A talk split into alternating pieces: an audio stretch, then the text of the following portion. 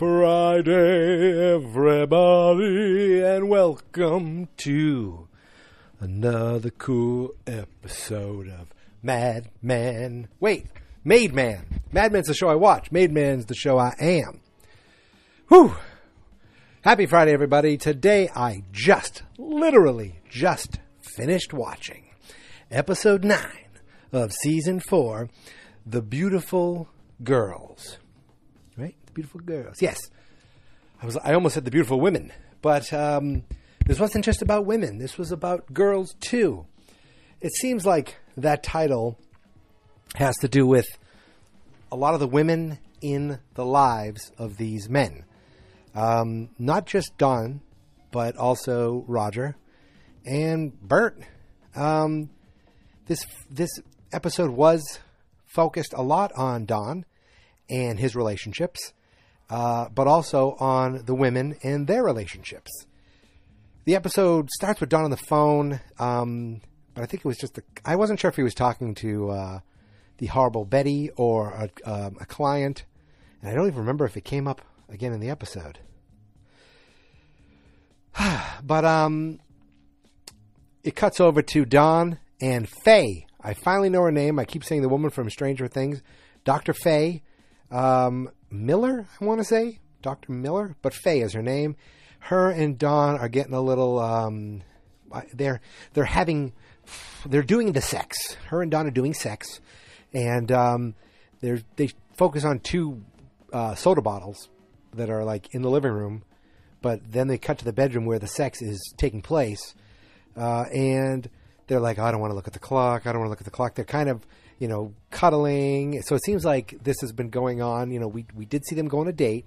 And it seems like things have been, well, they've definitely escalated because of the sex. Uh, and you know she's got to go work at another um, clientele, and he's got a meeting today, and she doesn't want to say what she's doing for these other clients because she doesn't talk about him to them. You know, she she works at other firms. She's a consultant. Um, and Don's like, all right, I got to go to work. You can um, let yourself out. You know, she's like, oh, okay. He goes off to work, and I'm sure I'm going to screw this up. Um, but I'm going to stay with Don's story. Let's stay with Don's story. So Don goes to work and he is meeting with um, a Fillmore Autopots.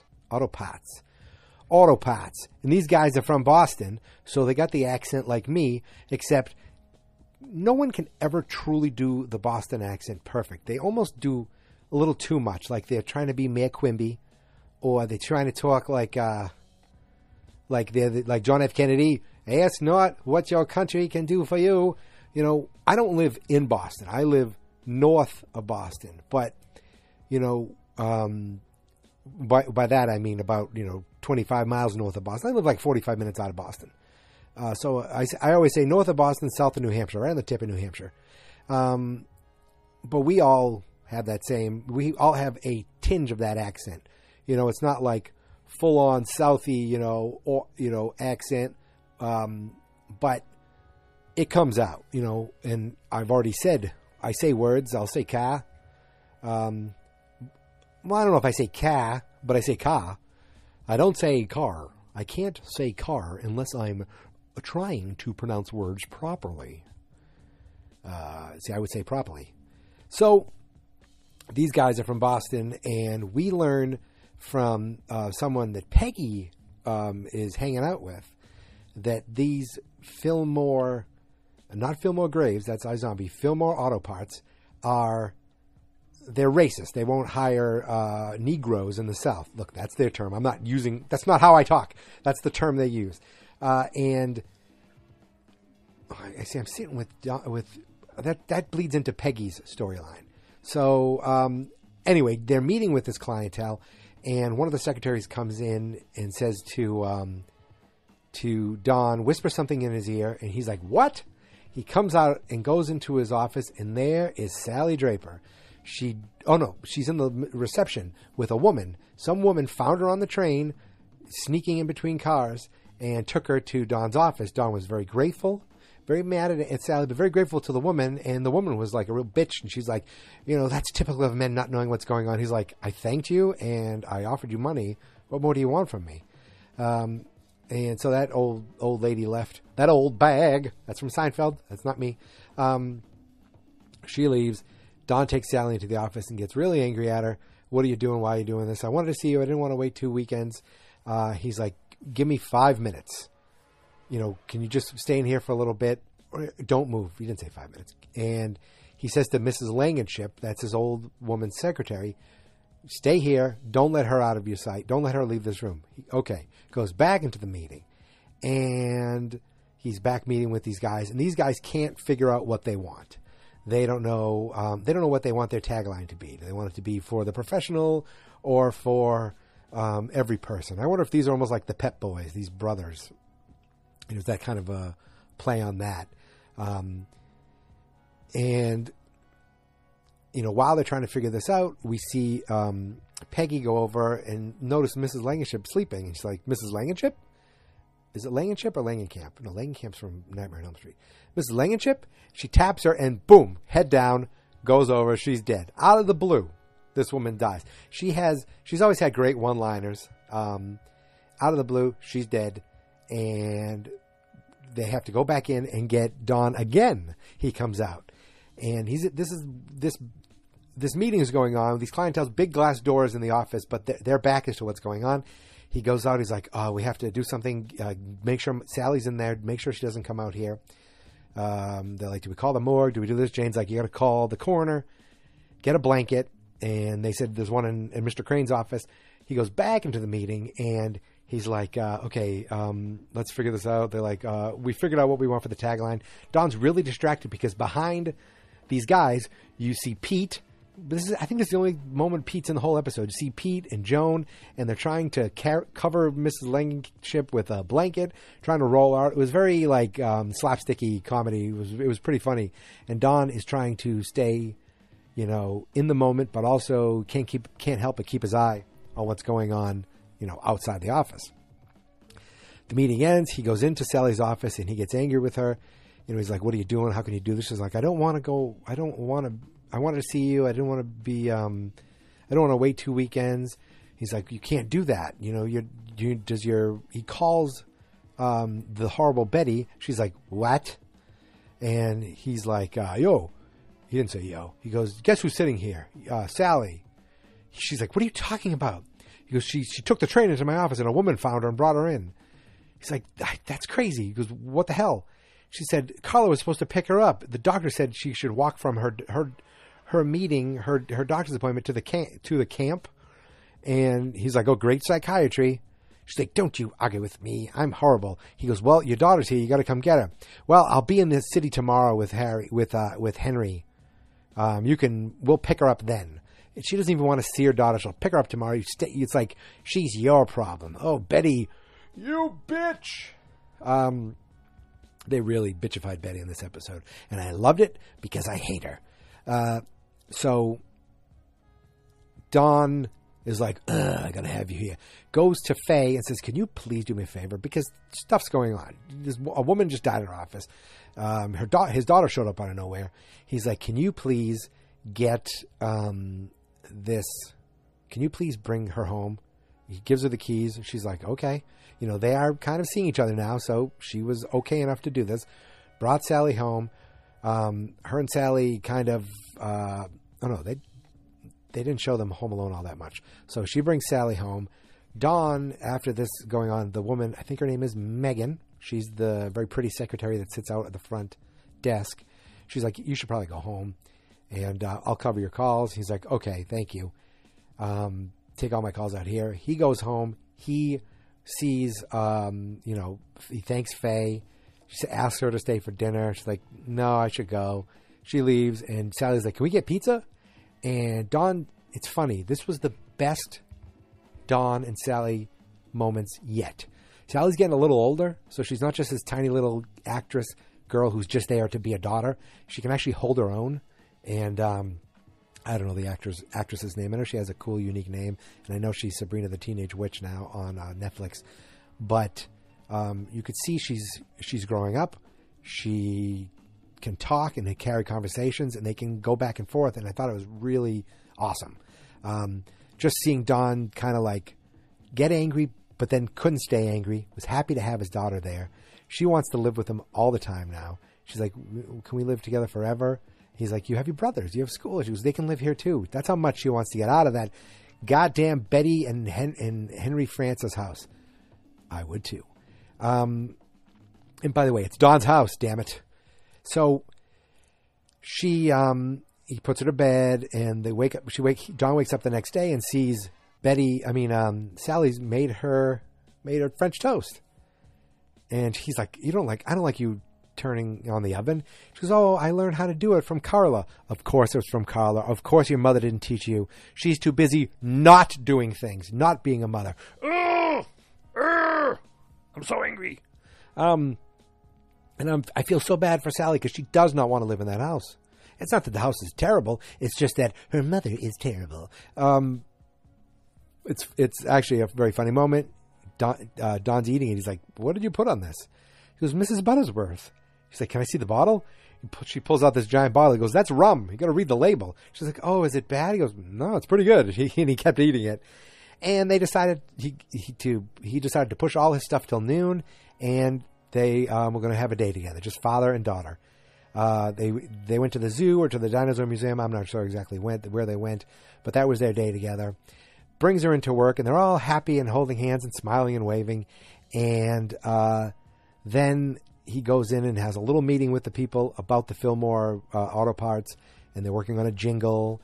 And you know, um, um, Peggy brings up Harry Belafonte, and they're like, oh, I don't think Harry Belafonte would work with these guys. Uh, it's very different in the South. She's like, they're from Boston. And they're like, same thing. Damn it. No, it's not. Boston gets a bad rep. Screw that. Maybe back then, though. I'm sure it was. Um, and we'll get to Peggy. We'll get to Peggy and, and, and where this ties in. But Don has a little meeting. Then they're like, oh, uh, your, your um, wife, ex wife, Mrs. Francis, whatever you want to call her, Sally's mom is here in the lobby. He's like, okay, we'll go down in a few minutes. Uh, then Sally's mom is in the reception area, and they're like, you gotta come on, we gotta go. Sally freaks out and throws a tantrum and says, I don't want to go. And then Don puts Faye on the spot and says, Can you talk to her? And she tries to, and it doesn't work. And then he takes, grabs Sally to run, and Sally runs down the hall, falls down, starts crying. Uh, that woman Megan's there to hug her, make her feel a little better. Uh, and Sally just resigned to the fact that she can't live with her dad. She has to go back to her mom. Goes to the lobby, and there's bitchy Draper, bitchy Francis, Betty, I mean Betty, with her white gloves, smoking a cigarette in the lobby. And Sally comes out and she touches Sally's face, and she's like, I miss you. But at that moment, it was like, it was like Don had backup because Sally's there. I mean, uh, Betty's there, and being, you know, Betty, nobody likes. Sally does not want to go to Betty. And there you see Don. And behind Don, you see Joan. You see Peggy. You see Faye. You see Megan. Megan. I want to say Megan, right? All the women of the office kind of like, we got your back, Don. Um, we are, maybe they are the beautiful girls. I don't know. Um, but we got your back. We, we feel for you. Um, we're on your side. And they're like, she's like, bye, Sally. Bye, Daddy. And that's the end of that. And that's kind of the end of Don's story. Um, we did see Don writing in his pad again the night that he had uh, uh, Sally over. But that was really the end of Don. Oh, no, it wasn't the end of Don's story. He went back into his office. Faye was there. He's like, Can you pour me a drink? She's like, No, I don't think I'm going to do that. She got really pissed at Don putting her on the spot. She's like, I'm not good with kids. I like kids, but I didn't, I didn't have kids. And I did that by choice. And I don't regret it. And Don's like, It doesn't matter. That's okay. It doesn't matter. They hug it out and I think they're okay.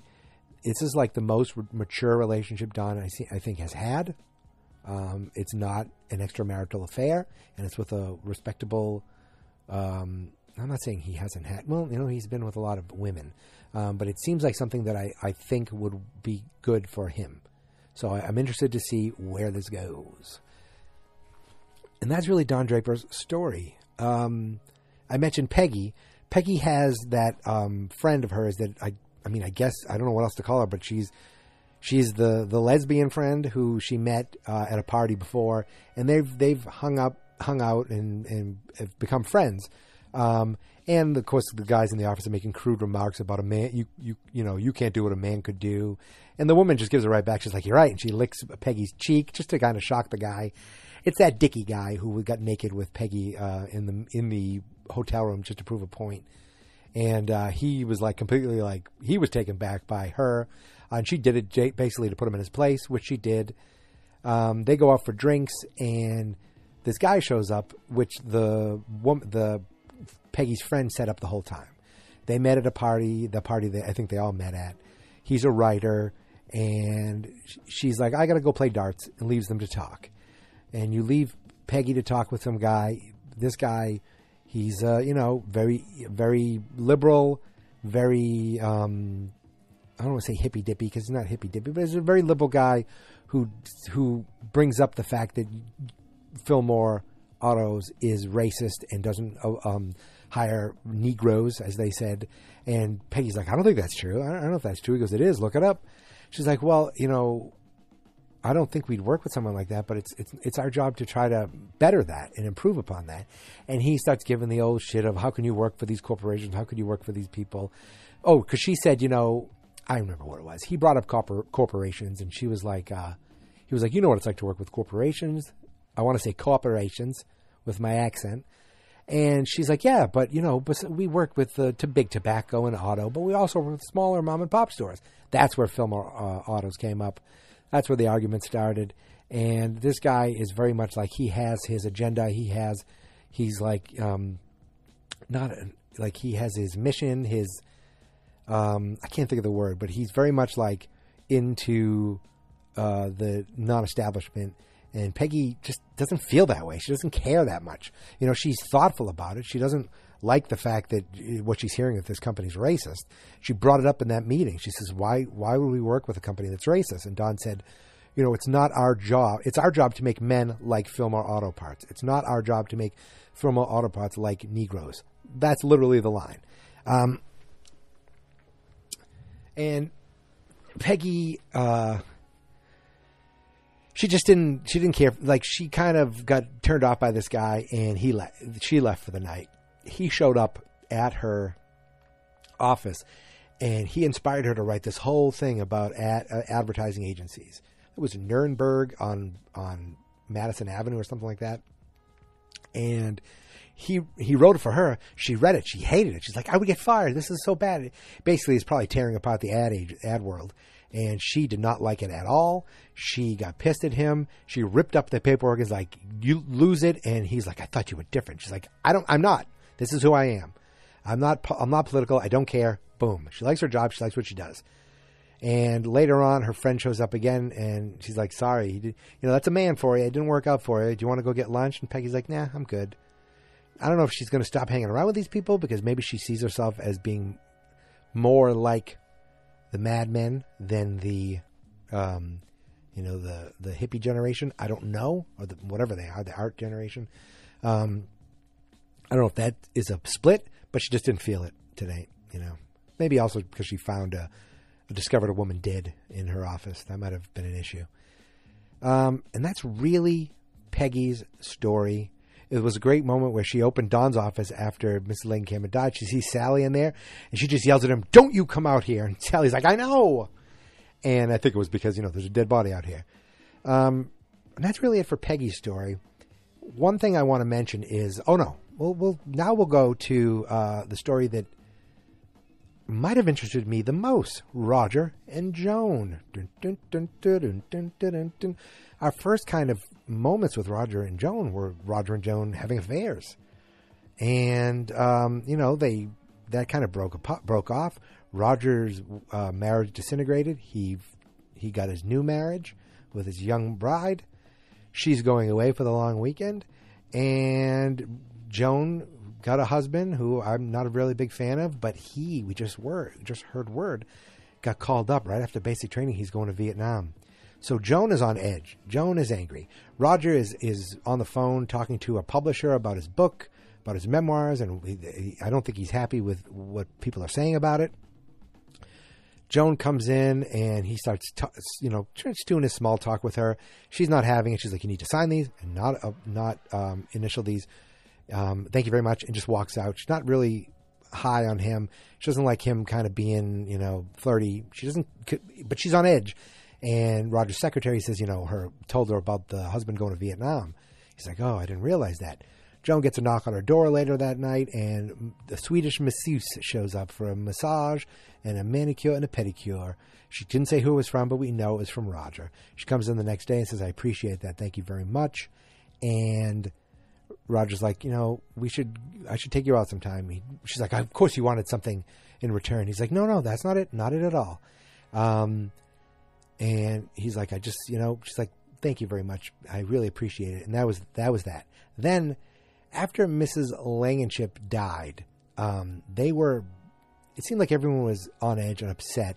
And Roger's like, I, I, I don't want to be here anymore. I, I don't want to die here. She's like, you're not going to die here. He's like, I almost died here twice. He goes, if, if I look like I'm going, open up a window and I want to flatten a taxi cab. Uh, and that was great. And then he mentioned, he goes, let's, let's, can we just get out here and get a bite to eat? They go to this small little diner. And Joan, Joan's like, why did we ever go here? He goes, so we wouldn't run into anybody. But everyone's older now. And they just, they enjoyed some cheesecake. And um, then they went for a walk on the way home. They got robbed at gunpoint. And I thought maybe Roger was going to do some sleight of hand to keep her ring, but everything got taken. Her purse got taken, her rings got taken, and everything got stolen. And there, she was shooken up. She was gonna. She felt like screaming. Roger's like, "Don't do it. Don't scream. It's just stuff. Stuff can be replaced." And in the heat of the moment, she's all amped up. He's all amped up. Right on the side of the road, they start kissing. Not only do they start kissing, but they are like full on doing it. They're doing the sex right on the side of the road because you could hear like pants moving and stuff. I mean, that's happening right then and there. Roger and Joan. Are we back in the game? I don't know. We might be because the next day there was, um, you know, Bert has known Mrs. Langenship for a long time, Bert Cooper, and he he's the one who called her next of kin to let them know she passed away. Um, Roger had a great line when he was upset. He goes, "Mrs. Langenship, she died doing she died how she lived, answering for phones, answering phones for people she worked for." That was a great line. But the line of the day, the line of the show, came from Bert Cooper. He was really struggling. He wanted to write her obituary. He was really struggling, struggling. So they brought in Joan. Um, Roger's like, "Bring Joan in." You know, Bert's struggling. Joan's like, "Right there, boom! You should say this. You should say that." Um, you know, she she um, you know beloved uh, executive secretary make her feel more you know more important. And Bert said the line that just was like unbelievable. He said she was born in 1899 in a barn. She died on the 37th floor of a skyscraper or a high rise. She's an astronaut. Just the way he said she's an astronaut. Basically meaning from where she came from, from where she go, where she ended up, is like an unbelievable adventure, leaps and bounds to get from someone in a barn to the someone in a giant um, building, in an executive, in a high rise, in a big business. Like she's she's she did it. She made the leap, and I just thought that was such an. Even when I just heard it, I went, "Oh my god, that's such a great line." So I wanted to make a point to say it here. Now, um, after Bert left and, and, they worked on the obituary, Joan uh, Rogers apologized to Joan. He's like, "Look, I want to apologize. Um, it was the heat of the moment, and I'm sorry." And Joan said, "I'm not sorry." And I was like, "Oh." She goes, "But I am married, and so are you." And she starts to walk away, and Roger's like, "I still feel something. I know you do too." And that was kind of the end of their story. Uh, and I and I went, you know, I went in blocks and pieces, you know, uh, shifted around and I know I didn't do this in order, but I think I covered everything in this episode. Uh, we did see a little Ken Cosgrove. He was working on the Fillmore Auto Parts account. He was uh, insensitive about one of the brothers having a stutter, but they're racist, so screw them. Um, again, we only saw Pete moving a dead body, which was awesome. Yeah, I think that pretty much covered everything. Oh, Harry, Harry had one line where he said, uh, he had two lines, but he had one line where he said, "My my mother gave made me that," and it was the blanket or the the afghan that uh, they had to use to cover the dead body. Um, and then he later they they they went by like the uh, office area, and he was making like a Irish wake joke. Um, I don't know where that, why that where that came from, why that's there, But my thinking is the beautiful girls are just all the women that you know these they are more important than you think to or they're more important than maybe these guys realize to the goings on of their office. You know, um, Peggy made a, a, point to this guy during their bar conversation how you know she can relate with with what the, some of the black people are going through.